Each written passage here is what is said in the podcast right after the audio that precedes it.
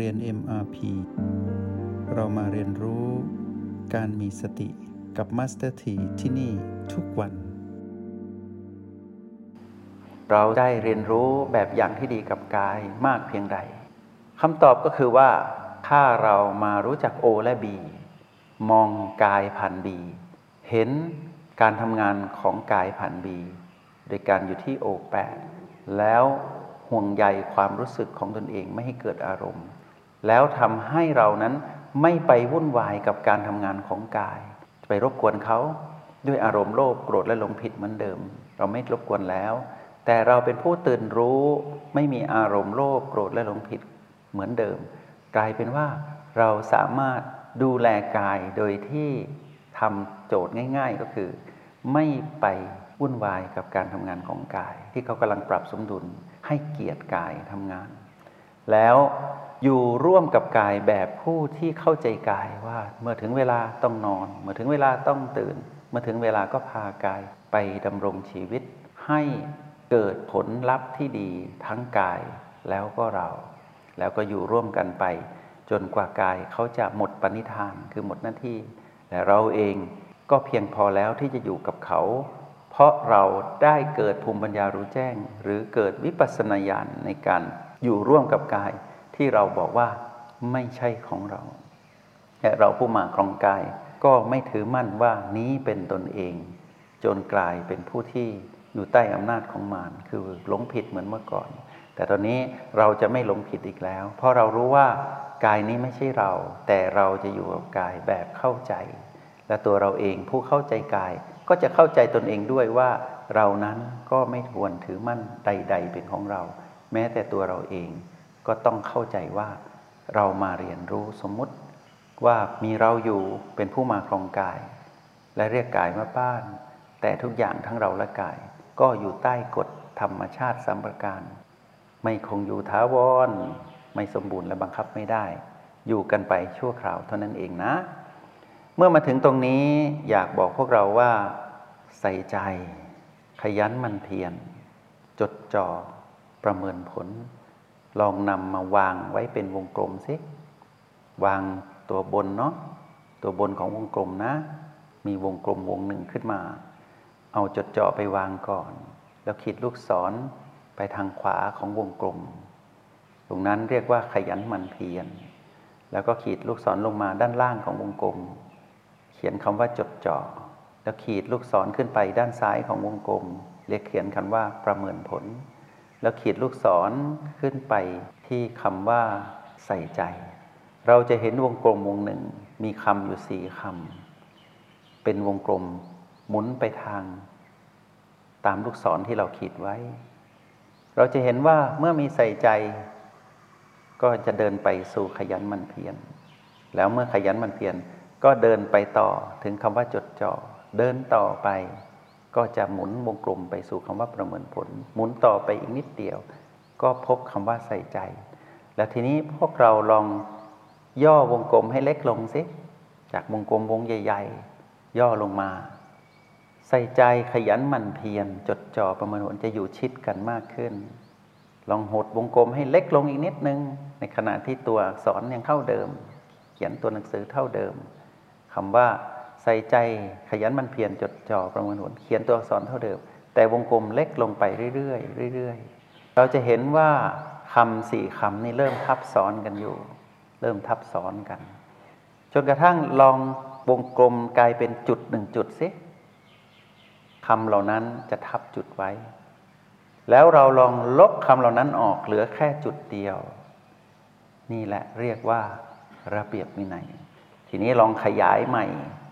ทำเหมือนเดิมแล้วย้อนจากที่เรามาเรียนรู้ตะกี้ลองขยายเพิ่มขึ้นเรื่อยๆนี่คือการอธิบายคำสอนของพระพุทธเจ้า ที่ถ่ายทอดความรู้ให้เราว่าทำที่นำไปสู่ความสำเร็จทั้งหลายทั้งปวง เป็นเส้นทางที่ชี้ไปสู่ความสำเร็จ สามารถย่อขยายแบบนี้ได้หนึ่งคำว่าระเบียบวินัย มีคำที่ประกอบกันอยู่สี่คำอยู่ภายใน เมื่อเราแตะคำใดคำหนึ่ง ก็จะหมุนไปสู่อีกคำหนึ่ง เป็นวงกลมอยู่อย่างนี้ การเรียนรู้สิ่งที่เรียกว่าพฤติกรรมของผู้มีสติบวกความเพียร แล้วเท่ากับระเบียบวินัย เรียนรู้บนการลงมือทำ learning by doing นะ เราอย่า learning by thinking นะ อย่าไปคิด คิดปวดหัว เอาเปรียบกายไม่แฟร์ สมองทำงานหนักเกินไป นั่งหลับตาอยู่เข้าห้องเรียน แต่นั่งคิดอยู่อย่างนี้ไม่ใช่ จับหนึ่งตัวอย่างของคำว่าปัจจุบัน บอกว่าโจทย์ของพวกเราคือ O8 ประตู B5 เลือกมาหนึ่งจุดซิ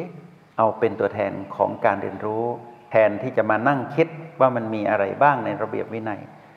เราไปสัมผัสจุดใดจุดหนึ่งของหนึ่งในสามที่เราตั้งเป็นแบบฝึกหัดดีกว่าไหม ลองไปสัมผัส O8 ซิใส่ใจกับพลังจิตของตนเองที่ O8 ขยันมันเพียรที่จะสัมผัสพลังจิตของตนเองที่ O8 หลุดก็ขยันกลับมา เมื่อกลับมาก็ใส่ใจ แล้วเมื่อกลับมาแล้วขยันมันเพียรกลับมาจนประสบความสำเร็จความจดจ่อจะเกิดขึ้นเองว่า เราจะเห็นว่าพลังจิตนั้นมีการเกิดดับ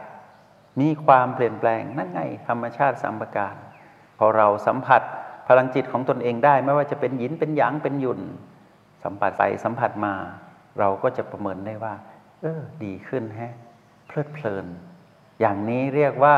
ประเมินผลแล้ว เราก็ใส่ใจใหม่ว่าทำได้ดีกว่านี้อีกไหม ไม่ใช่ความโลภและไม่ใช่เสียงกระซิบของมารเป็นการเรียนรู้ตามความเป็นจริง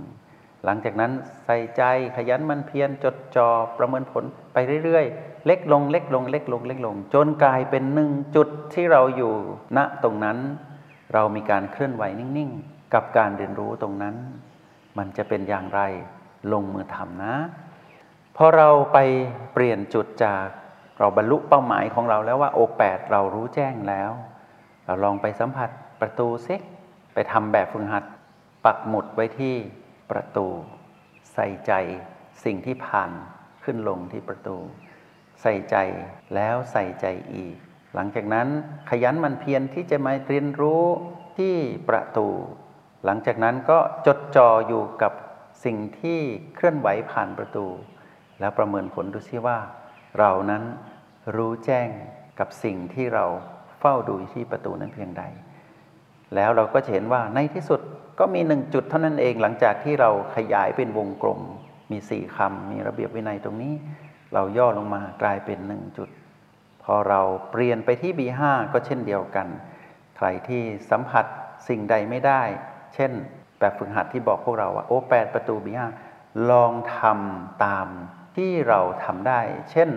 เราสัมผัสหรือเรารู้แจ้งใน โอแปดเรารู้แจ้งในประตู แต่เรายังไม่ค่อยมั่นใจหรือไม่ชัดเจนใน B5 เราก็อย่าท้อถอยกลับมาทำสิ่งที่ทำได้ แล้วลงมือเข้าไปสัมผัสสิ่งที่เรายังทำไม่ได้ สิ่งใดจะเกิดขึ้น ใส่ใจก็ตามมาไปต่อ B5 ขยันมันเพียรเพื่อไปสัมผัส B5 จดจ่ออยู่กับการไปเรียนรู้ที่ B5 ประเมินผลซิว่าอยู่ B5 ได้ดีเพียงใด ดีแล้วดีอีก ไม่มีคำว่าแย่แล้วแย่อีกแน่นอนสำหรับผู้ที่มีสติบุกความเพียรแล้วจะเกิดผลลัพธ์เข้ากลับขึ้นมาก็คือระเบียบวินัย เราจะกลายเป็นผู้สัมผัสความสำเร็จได้อย่างแท้จริง มาเสถีอยากให้พวกเรามุ่งมั่นตั้งใจทำสิ่งนี้ให้เกิดขึ้น แล้วในวันถัดไป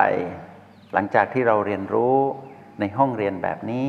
ผ่านการทำแบบฝึกหัดแบบนี้ หลุดออกจากความคิดแต่มาลงมือทำ จงใช้ชีวิตอย่างมีสติทุกที่ทุกเวลา